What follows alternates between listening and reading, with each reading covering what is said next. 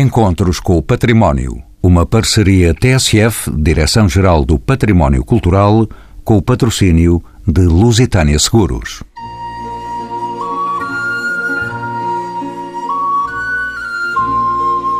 Os lugares de veraneio surgem no universo da investigação dos encontros com o património.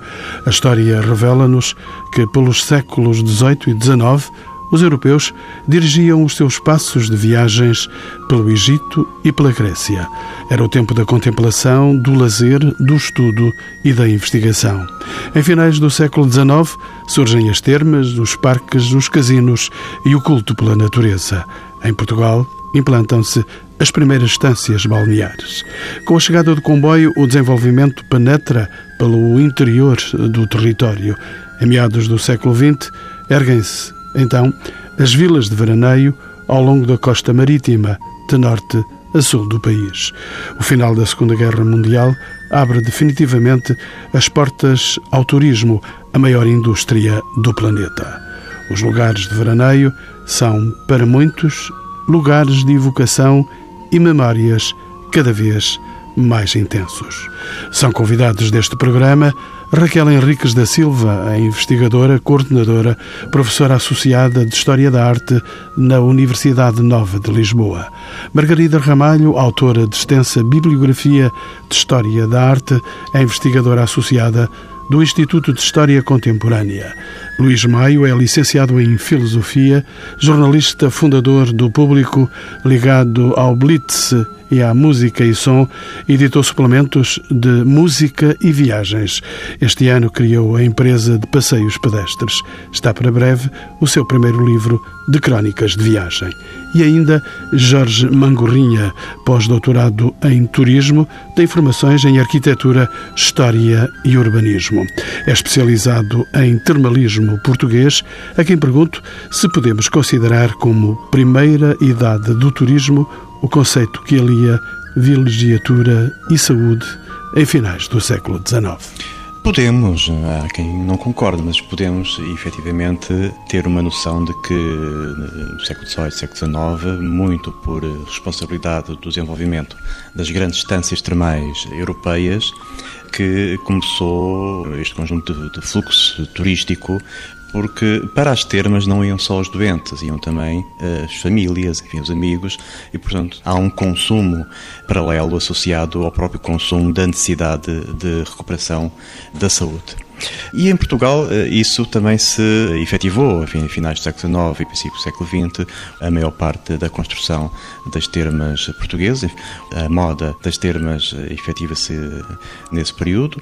Depois dá-se a institucionalização do turismo em Portugal em 1911 e, enfim, e depois com o nascimento do grande projeto turístico do Estoril com a componente eh, de talassoterapia e de termalismo muito evidente. Portanto, temos de facto nesse período largo desde o século XVIII, sem esquecer o caso, o epifenómeno, enfim, o caso muito singular das Caldas da Rainha, que nasce no, em finais do século XV e que tem depois uma refundação precisamente no século XVIII e que sempre aliou aos doentes mais necessitados, em termos de cura e de terapia por via das águas, também outras pessoas que os acompanhavam. Hoje, infelizmente, com grandes doenças eh, no seu interior, eh, nos nossos dias, as termas das Caldas da Rainha. Jorge Mangorrinha, sabemos que as termas e o programa arquitetónico medicinal e de lazer associado a este universo, incluindo parques e casinos, marcaram também esta primeira fase. Sim, uma estância termal é um sistema. O centro desse sistema é a água e o balneário, mas até para que a terapia tivesse a sua relação espacial para além do balneário, construíram-se outros elementos, outros equipamentos, nomeadamente os parques, enfim, toda a hotelaria associada, equipamentos esses que criaram interrelações entre eles. Vieram também os casinos? Sim, sim. Portanto, a animação fundamental, tudo isso contribui para a terapia, o passear as águas, enfim, o próprio passear as águas dentro do Hospital Termal, por exemplo, ou depois, quando se construiu o Passeio da Copa, estamos a falar do caso muito singular das Caldas da Rainha, ou então depois os grandes passos uh, arbóreos que não só para a animação, para a convivialidade, mas também precisamente para esse passear das águas, que era uma prescrição médica recomendada aos aquistas. Margarida Ramalho, de novo neste programa, que é seu, a crescente importância do culto pela natureza e vida saudável vai promover a praia como um momento de lazer por excelência, em contraponto com o campo em Portugal onde se vão implantar as primeiras instâncias balneares? Talvez no seu Estoril, em Cascais? não, por acaso não. Se partir do princípio que estamos a falar da chamada linha do Estoril, ou da linha de Cascais, ou da Costa do Sol, a primeira estância balnear se calhar foi Pedrosos, e não propriamente Cascais ou Estoril, que nem sequer existiam. Quer dizer, Cascais existia como uma vila pescatória, Estoril não existia de maneira nenhuma, apesar de ter também umas águas e uns banhos que já eram conhecidos desde pelo menos o século XVI. No entanto, é à volta de Lisboa, porque esta questão de Pedroços e de toda esta zona de Belém, inclusivamente, era uma zona que estava suficientemente longe, mas suficientemente perto também. Era longe porque as estradas eram más, porque os caminhos eram tortuosos, era uma zona bonita e era uma zona que desde, pelo menos do século XVII, que a nobreza também tinha utilizado para as suas quintas de lazer e de estar, porque também estava próximo de Lisboa, apesar de tudo. Portanto, foi muito fácil a ser em Pedroços e todas estas praias do Bom Sucesso, Belém, etc., serem as primeiras praias mais eh, procuradas. A própria família real, ainda a Rainha Maria Pia, usava Belém quando saía de Cascais e vinham, regressavam à ajuda e ainda tinham a barraca de banhos na praia de Belém, onde o Dom Augusto também ia tomar banho. Mas também a norte acontecia alguma coisa de diferente? No norte, claro, obviamente que nós temos praias desde meados do século XIX a começarem a despontar um pouco por todo o lado. Questão ali à volta do Porto, a Granja, etc. Tudo isso, a própria Figueira da Foz, as praias vão vão começando a despontar, se calhar de uma forma um bocadinho incipiente, e é já com a viragem do século em que elas tomam uma outra dimensão, mas para todos os efeitos, também o Algarve e o, Sul, a costa alentejana, que normalmente não se fala, mas também teve as suas pequenas praias e as suas memórias de praia. Margarida já me falou da família real, que marca em Portugal os novos modelos de lazer associados a tratamentos termais e balneares. O que é que se passava então na Europa? Ai, esta é uma pergunta difícil que se calhar haverá aqui alguém que possa responder melhor que eu. Não faço muita ideia do que é que se passava na Europa, mas seria uma situação bastante semelhante a esta, porque a partir do momento em que as águas, os banhos, os banhos de mar se tornam uma coisa terapêutica e, e de facto os franceses vão muito defender essa teoria de daí dar a banhos, e aliás era uma coisa um bocadinho complicada, eu acho que as pessoas também se não morriam da doença poderiam morrer da cura, porque as primeiras ideias era isto, tomar banho de madrugada, três mergulhos, sete ondas, beber copos de água, quer dizer, devia ser uma coisa horrível. Com aqueles fatos de banho todos complicadíssimos, não devia ser uma coisa muito simpática. No Tejo havia a chamada barcas de banhos, em que as pessoas mergulhavam dentro da própria barca, que era mais uma espécie de um compartimento para mergulhar, que era uma coisa também complicada. Mas, de facto, a seguir às termas, começa a existir esta ideia da ida à praia e de fazer os banhos e o veraneio do, do ponto de vista terapêutico. E isso vai, de facto, ser uma moda que vai ser importada, como todas as modas acabam sempre por ser importadas daquilo que se faz no estrangeiro. Jorge Mangorrinha, a evolução dos meios de transporte, em especial do caminho de ferro, teve influência na definição dos novos hábitos sociais de veraneio. Teve, de facto? Com certeza, as pessoas mais facilmente se transportaram para esses lugares de veraneio com o aparecimento do caminho de ferro, sem dúvida que sim. Eh, e aliás algumas estâncias de veraneio que foram beneficiadas com isso e isso refletiu-se no modo como os fluxos de utentes foram maiores para uns casos e, menores para outros, sem dúvida. Apesar da conversa se estar a passar eh, entre o Jorge Mangorrinha e a Margarida Ramalho, depressa lhes anunciarei dois novos convidados. Margarida Ramalho é verdade que a linha de caminhos de ferro Lisboa-Cascais catalisou a importância destes novos hábitos de distância balnear de que estava a falar o Jorge Mangorrinha? Completamente, é evidente, porque até aí uma ida para Cascais ou para as zonas aqui da, da linha era complicada, tinha que ser um, um charabã ou, ou, um carro alugado, o que quer que seja, era uma, era uma viagem que duraria 3, 4 horas, portanto não era uma coisa muito prática. Quando se instala o caminho de ferro, que ainda não chega ao Castré, começa por ser só de Pedrosos para a frente, e em 1889, poucos dias antes da morte do rei Dom Luís, que estava na cidadela, de facto democratiza um bocadinho a praia. Porque as pessoas passam a poder ir, nem que seja ao domingo, ir e vir, vão ver como é que os outros se divertem depois regressam ao fim do dia. Portanto, de alguma forma, isso também vai fazer com que as estâncias balneares que já estavam-se a desenvolver, nomeadamente o Monte Estoril, São João de Estoril, mas tudo isto vai de alguma forma se desenvolver e vai se potenciar. Monte Estoril vai eh, ter a presença do Sud Express que chega às suas portas. Não, não o Monte, mas o Estoril, e isso é bastante mais tarde, 1930, com a abertura do Hotel Palácio, com a eletrificação da linha, que é a linha de Estoril é a primeira a ser eletrificada, e de facto o Sud Express vai chegar ao Estoril, para grande alegria de, de Fausto Figueiredo, com certeza, e até ao começo da Guerra Civil de Espanha isso aconteceu. Depois a guerra obrigou, a primeira Guerra Civil de Espanha e depois a Segunda Guerra Mundial, obrigou a parar essa chegada do mítico Sud Express.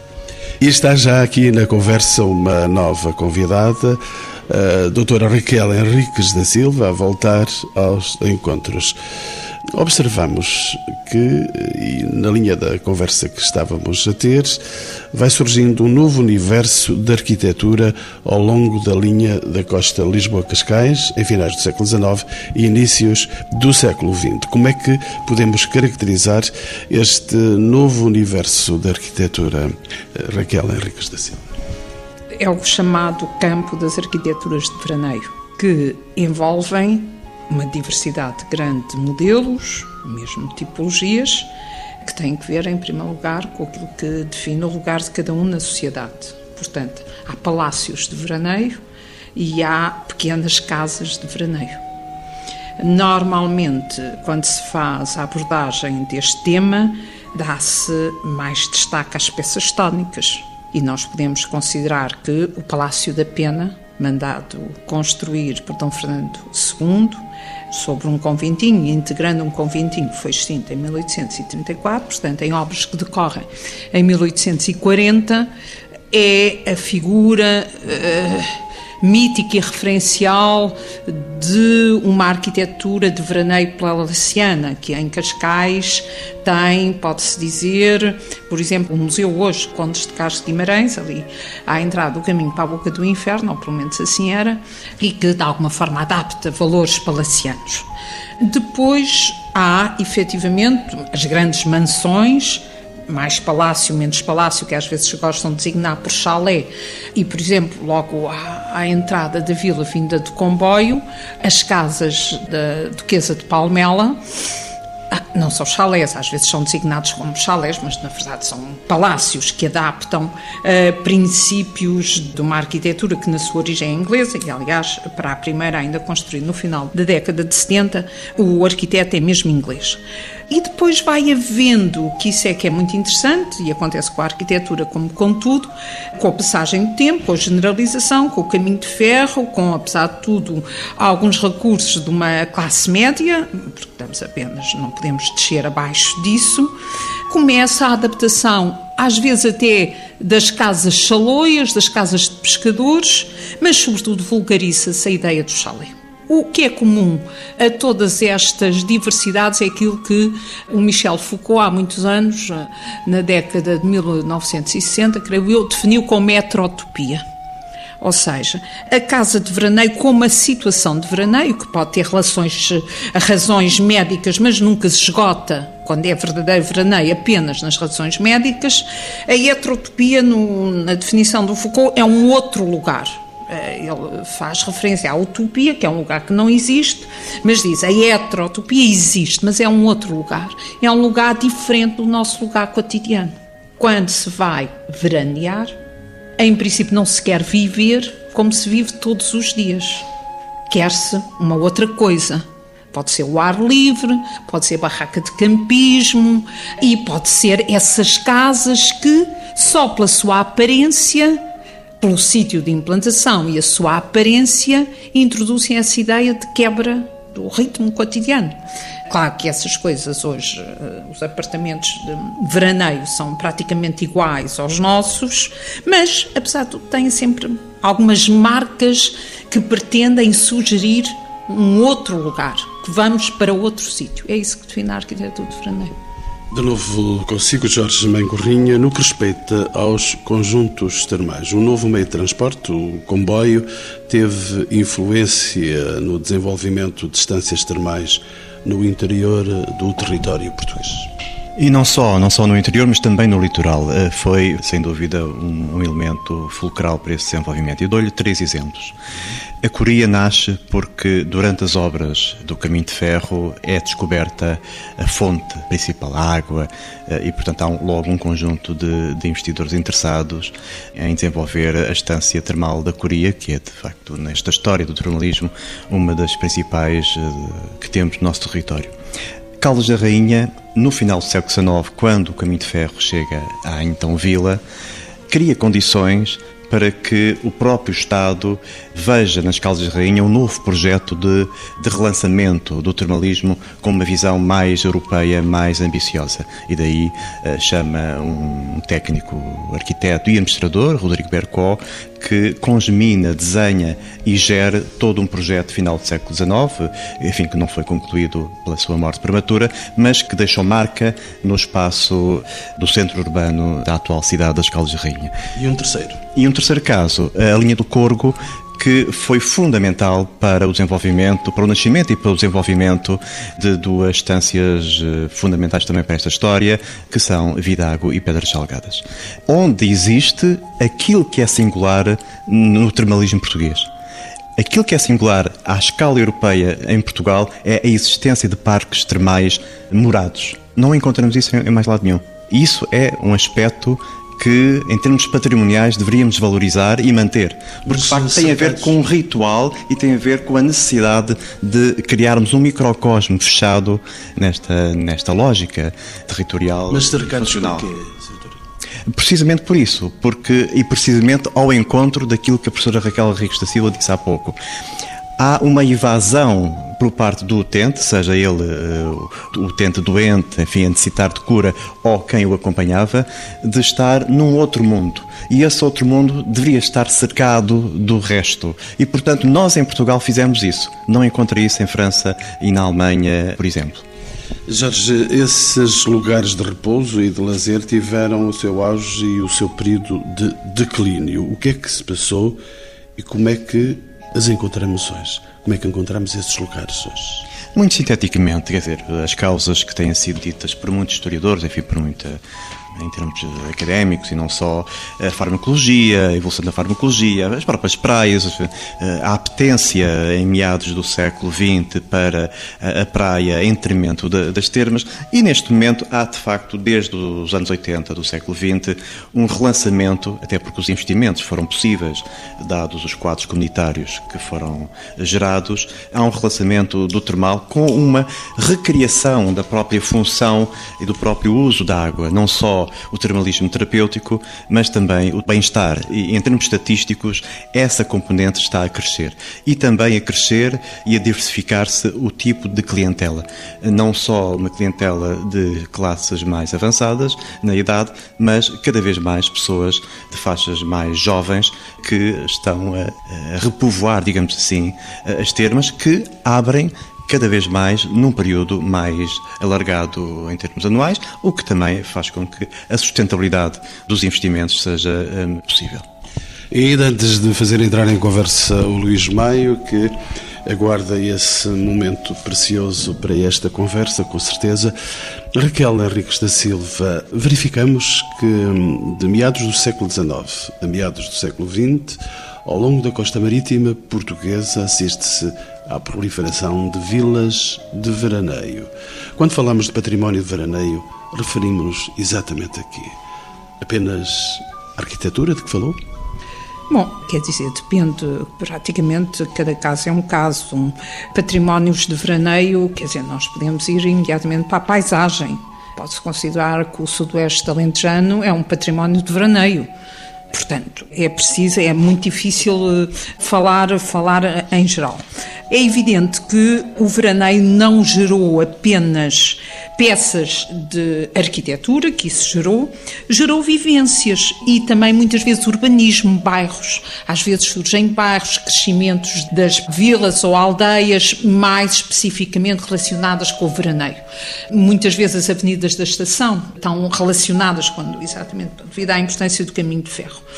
Este património, na verdade, foi um património um pouco desvalorizado no início da segunda metade do século XX, porque era ferido de um crime maior, entendia-se que era o ecletismo e que eram os revivalismos e a decoração. Desde os anos 80 do, do século XX, ele começou a ser valorizado, mas também a ser barbaramente destruído. Mas também não é a única coisa que é destruída, é muito mais coisas, infelizmente.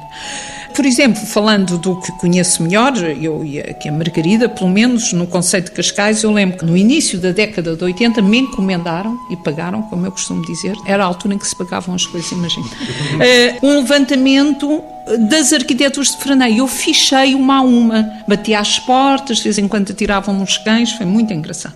E em princípio, ainda não havia, ainda não estavam incluídas na Carta de Património da Terra, mas em princípio eu fiz isso para Cascais e até ao Monte Estoril, era para manter.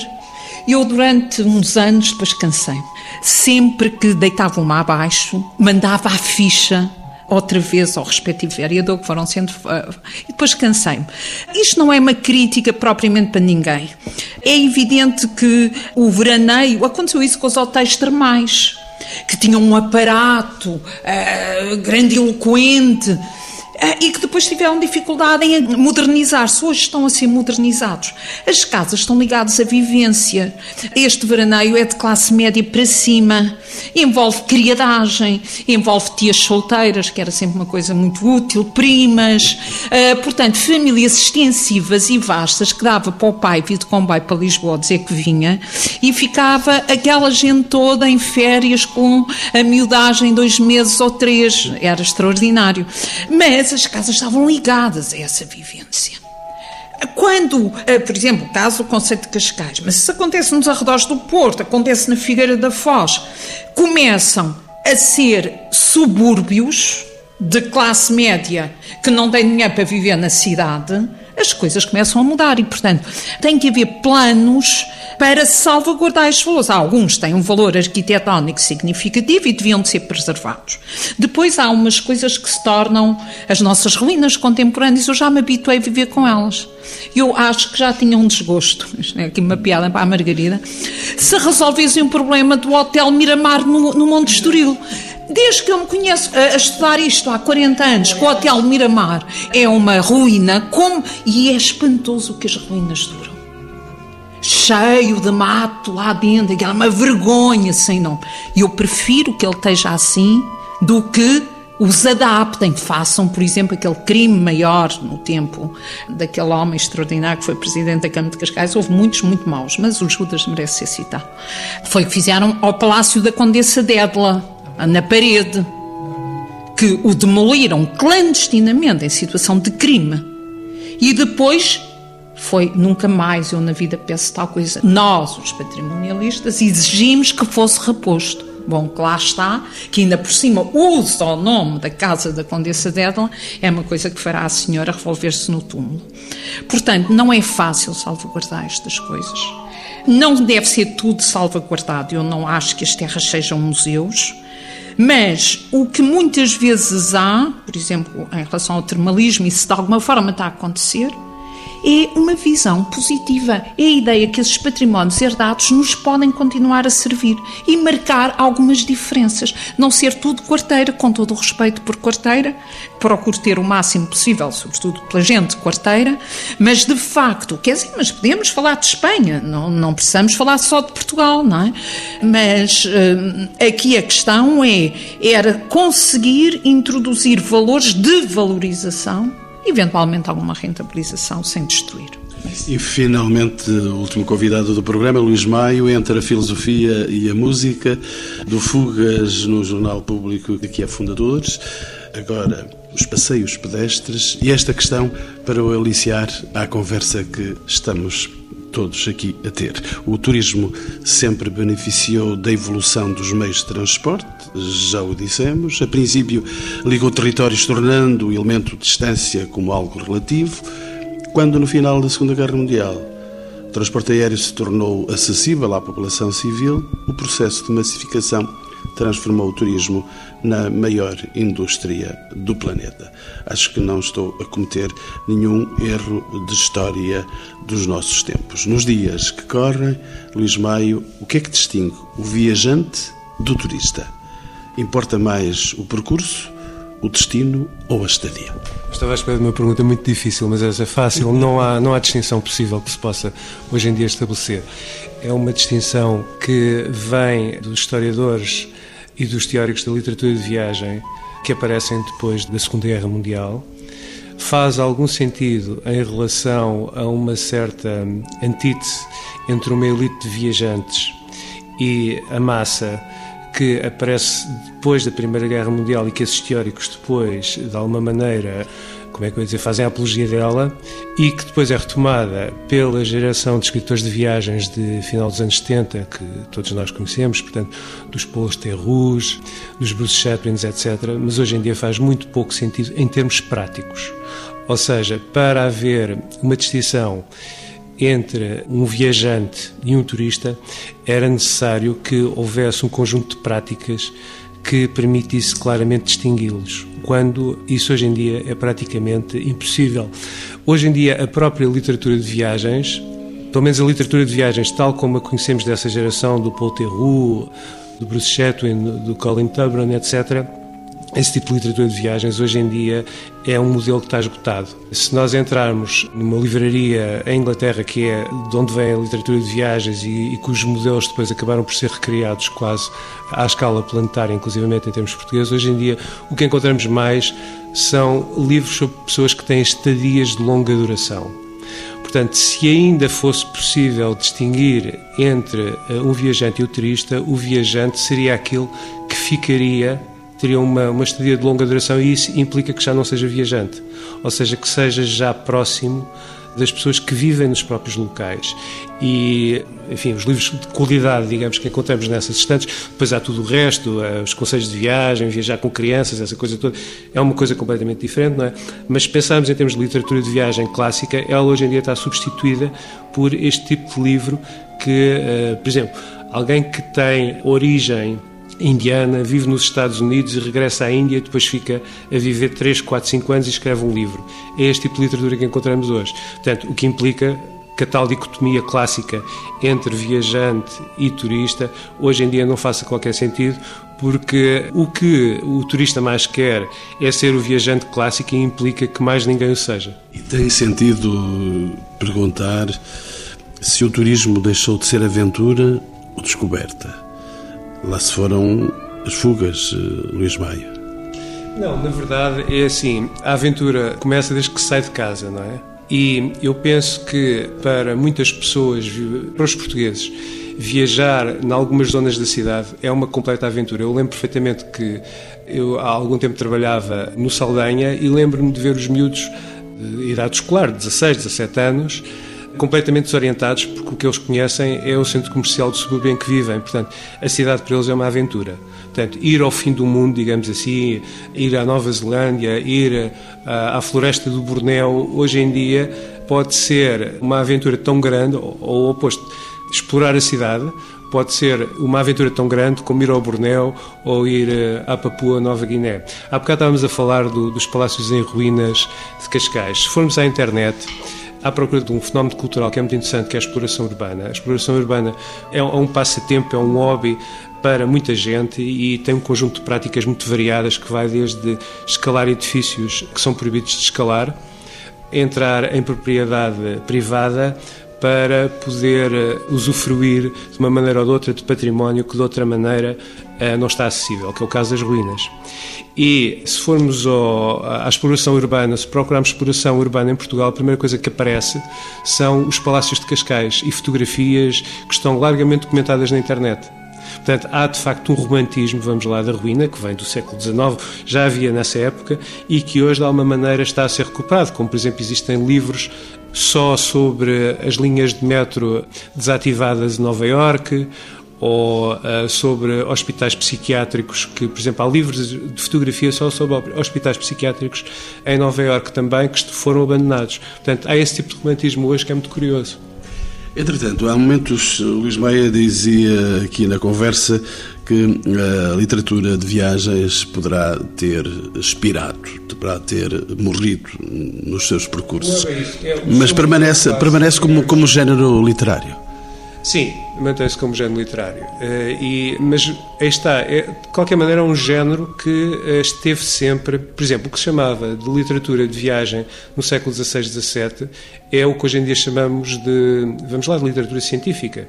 Inspirado pelo Bacon, o Bacon disse a toda a gente educada em Inglaterra que ficariam mais educados e teriam mais poder se fossem conhecer o mundo. E isso levou várias gerações de pessoas de classe média alta, mas sobretudo de classe alta naquela altura, a viajarem pelo mundo todo e a anotarem minuciosamente. Era, eh, digamos que uma pessoa que viajava no século XVI, XVII e que não levava um caderno de viagem, não anotava minuciosamente tudo aquilo que via, não era um bom inglês. Portanto, era considerado que uma pessoa que viajava tinha a obrigação pública de divulgar, portanto, há milhares e milhares e milhares de páginas. Exemplo, estávamos há pouco a falar, começámos, acho que começámos por aí. Começámos por falar das viagens no século XIX. Eu não sei precisamente qual é a data da independência da Grécia, mas eu era capaz de dizer que anda 1826, 27. É mais ou menos isso, não é? Ora, portanto, quando se falava, a Europa passou desde a modernidade até ao século XIX o tempo todo a falar na cultura clássica grega, a partir da Sicília e do que havia de monumentos gregos na Península Italiana. Ora, quando se dá a independência da Grécia, os turistas são os primeiros a chegar e são eles os primeiros a documentar o que há desse património. Portanto, é é muito curioso porque a literatura de viagens esteve sempre, sempre, sempre a mudar. E neste momento temos este novo modelo, que aparentemente é de uma literatura que viaja em regime lento, digamos assim. O que faz o turista, o que fazemos todos nós, ao fim e ao cabo, quando vamos de férias, é vamos uma semana para um lugar qualquer, duas semanas, um mês, ou então, o que fazem o tipo de turistas, são os turistas de longa duração, os chamados turistas independentes, é metem uma mochila às costas e vão-se embora até o dinheiro acabar durante um ano, dois, três, quatro. Este é um modelo clássico de viagens que produziu muita literatura e muita literatura interessante, mas que agora, pronto, dá lugar a este modelo este novo modelo, que é um modelo das pessoas que ficam num sítio para conhecerem. Por exemplo, há um livro uh, de um deputado inglês, que eu agora não me consigo lembrar o nome, mas já vou-me conseguir lembrar, sobre as aldeias. Ele faz uma tour das aldeias afegãs durante a guerra do Afeganistão. Portanto, este, portanto, ele vai viver, é um inglês, portanto, uma potência, vamos lá, não diria colonizadora, não é? Mas uh, beligerante, o inimigo, não é? Que vai dormir, vai dormir com o inimigo, não é? Para o Afeganistão. E escreve um livro sobre isto. Raquel Henriques da Silva, deixe-me caminhar para uma outra vertente da questão. A Carta Internacional do Turismo Cultural do ICOMOS de 1999 alerta para a importância da conservação e preservação dos sítios com valor patrimonial. A massificação do turismo colide com os interesses de salvaguarda patrimonial. Estaremos perante, permita-me a expressão, um turismo, terrorismo cultural? Enfim, será um pouco eh, excessivo, não é? É verdade que há riscos, quer dizer, quando as cidades italianas, creio que foram as primeiras, começaram a ter taxas de acesso e a tirar os monumentos das praças públicas e substituí-los por cópias, são os primeiros sinais. Isso começou nos anos 80, creio eu, pelo menos, começou nos anos 80.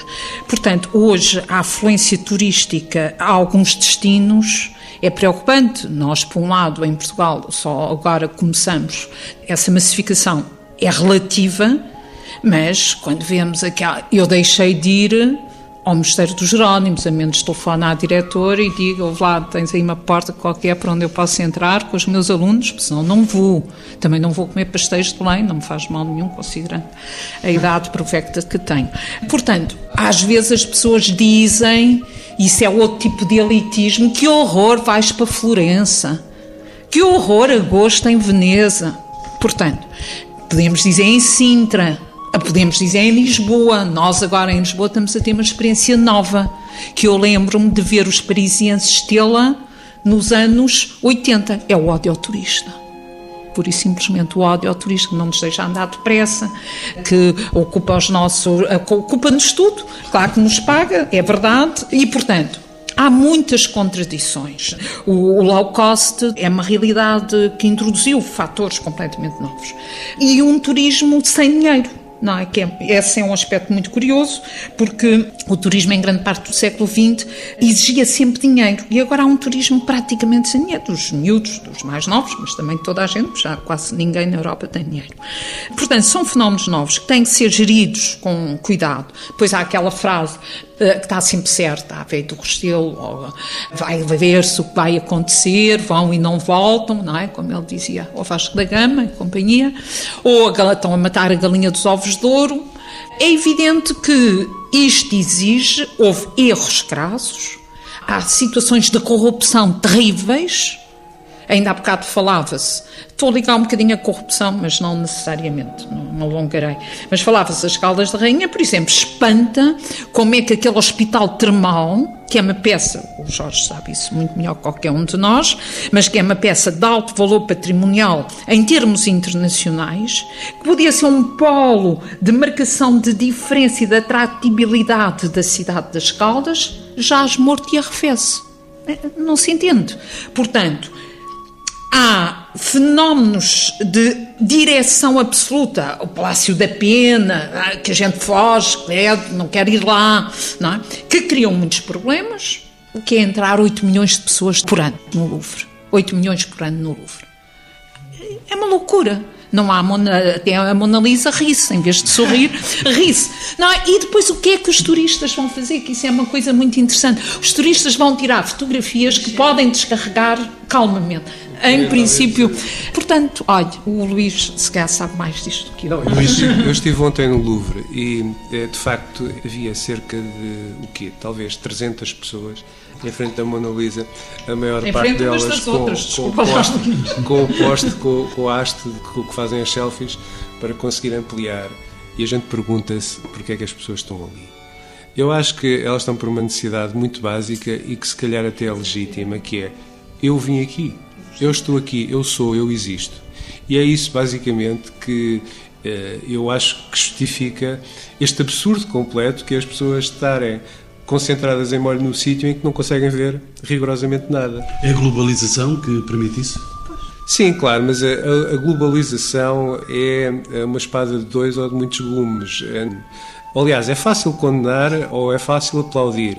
Agora, não é se calhar a atitude mais inteligente ou mais perspicaz, não é? Margarida, uma última questão para si. Os lugares de veraneio são, como se sabe, para muitos de nós, lugares de memórias. A alteração dos hábitos sociais, a maior mobilidade e rapidez estão a transformar este modo como nos relacionamos com os lugares. De alguma forma estão. Há uma coisa que é engraçada e que me faz pena para as gerações, sobretudo mais novas todos nós que aqui estamos a esta mesa temos memórias das nossas férias de verão. Porque, invariavelmente, se calhar íamos para a mesma praia durante anos a fio, íamos tendo os nossos grupos e as nossas vivências e andávamos à solta. Os miúdos hoje em dia não têm isso. Quase todos os anos mudam de sítio, os pais nunca conseguem estar mais de 15 dias, eles acabam por ter situações que não lhes vão deixar grandes memórias. Isso é uma coisa que é pena, porque esse corte com o dia a dia, de facto, que já aqui foi falado, que era aquilo que marcava, no fundo, a diferença, o ir para férias, deixou de ser, porque as pessoas, na maioria, não, não todas, mas na maioria, vai para o Algarve, vai para aqui, vai replicar aquilo que fazem, vão continuar a ir ao supermercado, vão continuar a ir ao, ao centro comercial, vão continuar a andar em bichas, e os miúdos que no fundo estão a crescer e a criar uma aquelas memórias que lhes serão importantes depois para e que lhes vão determinar a, como é que eles serão em adultos, de alguma forma isso vai-lhes desaparecer. É, isso faz um bocadinho de impressão. Os lugares são marcados pelas coisas e por nós próprios, é verdade. Se calhar temos que repensar todos um bocadinho o que é que queremos e isto tem a ver com o património, tem a ver com tudo. Se calhar é importante repensarmos no assunto e repensarmos nas coisas de facto e a sério, olhando-as de frente.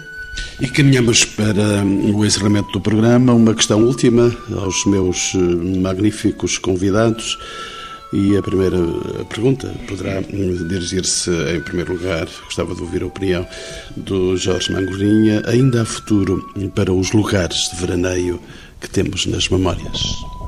Poderá haver um futuro na proporção do crescimento do turismo como setor que efetivamente cresce em todo o mundo de uma forma exponencial e também, e sem menor sublinhado, da ação dos agentes locais relativamente aos locais, aos centros urbanos e não só, e ao seu património. Portanto, este binómio é fundamental. O crescimento do setor e também a ação dos agentes locais. Luís Maia, o que é que nos diz desse futuro? O futuro é, eu, eu, penso que o futuro é uma mesclagem até ao nível de se tornar indissociável dos lugares, inclusivamente da própria, eh, porque falávamos há pouco também da arquitetura, da arquitetura eh, de turismo, dos lugares de lazer e uh, dos centros urbanos tradicionais. Nós estávamos, por exemplo, a falar de Cascais. Eu penso que algumas das urbanizações mais recentes que há em Cascais, nomeadamente aquelas que estão já mais próximas da, da, da, Praia do Guincho, são uma, uma clara mistura, digamos, entre essa arquitetura urbana e a arquitetura de veraneio. Portanto, às tantas a gente poderia tirar quem não tivesse ido ali, podíamos mostrar fotografias e dizer isto é o Algarve. Ninguém notaria a diferença. Margarida Ramalho, os lugares de veraneio ainda não estão liquidados de todo? Não, não estão. Eu, eu acredito que as coisas são sempre recicláveis e que nós damos sempre a volta a tudo. E, e, não vale a pena também fazermos. É evidente que a situação é complicada e que a pressão é muita e muito grande. E como a Raquel já falou também, as questões da corrupção são, são problemas graves que estão nesta área. Mas eu tenho uma fé enorme em nós todos e acho que nós ao longo da história temos dar tantas voltas e reviravoltas que as coisas vão de se refazer, algumas vão de cair, infelizmente, e nós estaremos aqui para tentar evitar que isso aconteça. Mas as coisas têm que se reciclar normalmente. Raquel Henriques da Silva, quem de muita experiência, o futuro dos lugares de veraneio ainda paira por aí? Paira, se o Estado Islâmico não chegar cá. Eu nunca pensei assistir ao risco do desaparecimento, sem ser por ação do deserto e do tempo de Palmira, que é um sítio extraordinário da Síria, é das coisas mais comoventes que é possível visitar, na minha Estive opinião. lá há quatro anos e era de facto é, uma maravilha é, mundial. É, são as cidades mortas, porque normalmente, como estava bem a dizer a Margarida, tirando nós próprios, isso que ainda bem, as coisas são recicláveis. É? E as arquiteturas e as cidades são recicláveis. É? Lisboa é muito diferente da Lisboa morisca, mas e ao mesmo tempo é a mesma. A geografia, pelo menos assim, o determina. A experiência de visitar cidades mortas é das coisas mais comoventes que há. E pensar que esses patrimónios que nós andámos ao longo de todo o século XX a fazer cartas e a fazer convenções e a pôr em museus e a estudar e a visitar estão hoje ameaçados. Portanto, eu também sou naturalmente otimista, acho que aqui à nossa escala, lá está se o Estado Islâmico outras coisas não chegarem cá. Claro que também se perde patrimónios por uh, catástrofes naturais e nós aí não podemos fazer nada. Eu sou uma otimista, tirando estes casos terríveis extremos e que nos confrontam perante o que pensávamos que nunca iríamos assistir, no nosso dia a dia, eu acho que não se está pior. Sinceramente, acho que, apesar da massificação do turismo, há hoje tanta diversidade que o Luís estava aqui a referir. Ah, não é? Agora, por exemplo, vai-se uma cidade, eu estudo museus. Os roteiros que estão mais a dar é os roteiros dos museus que ninguém conhece. E a gente vai visitar os museus que ninguém conhece. Isso dá um, um renovo de entusiasmo. Portanto, eu acho que é um setor muito importante. O Jorge disse no início o que era necessário. Tem que haver aqui equilíbrios vários uh, e decisões, mas por mais chatos que sejam os aeroportos, é bom que os aeroportos possam ser para toda a gente e não para o Zé Pifio com o paraquedante zero. É a minha opinião.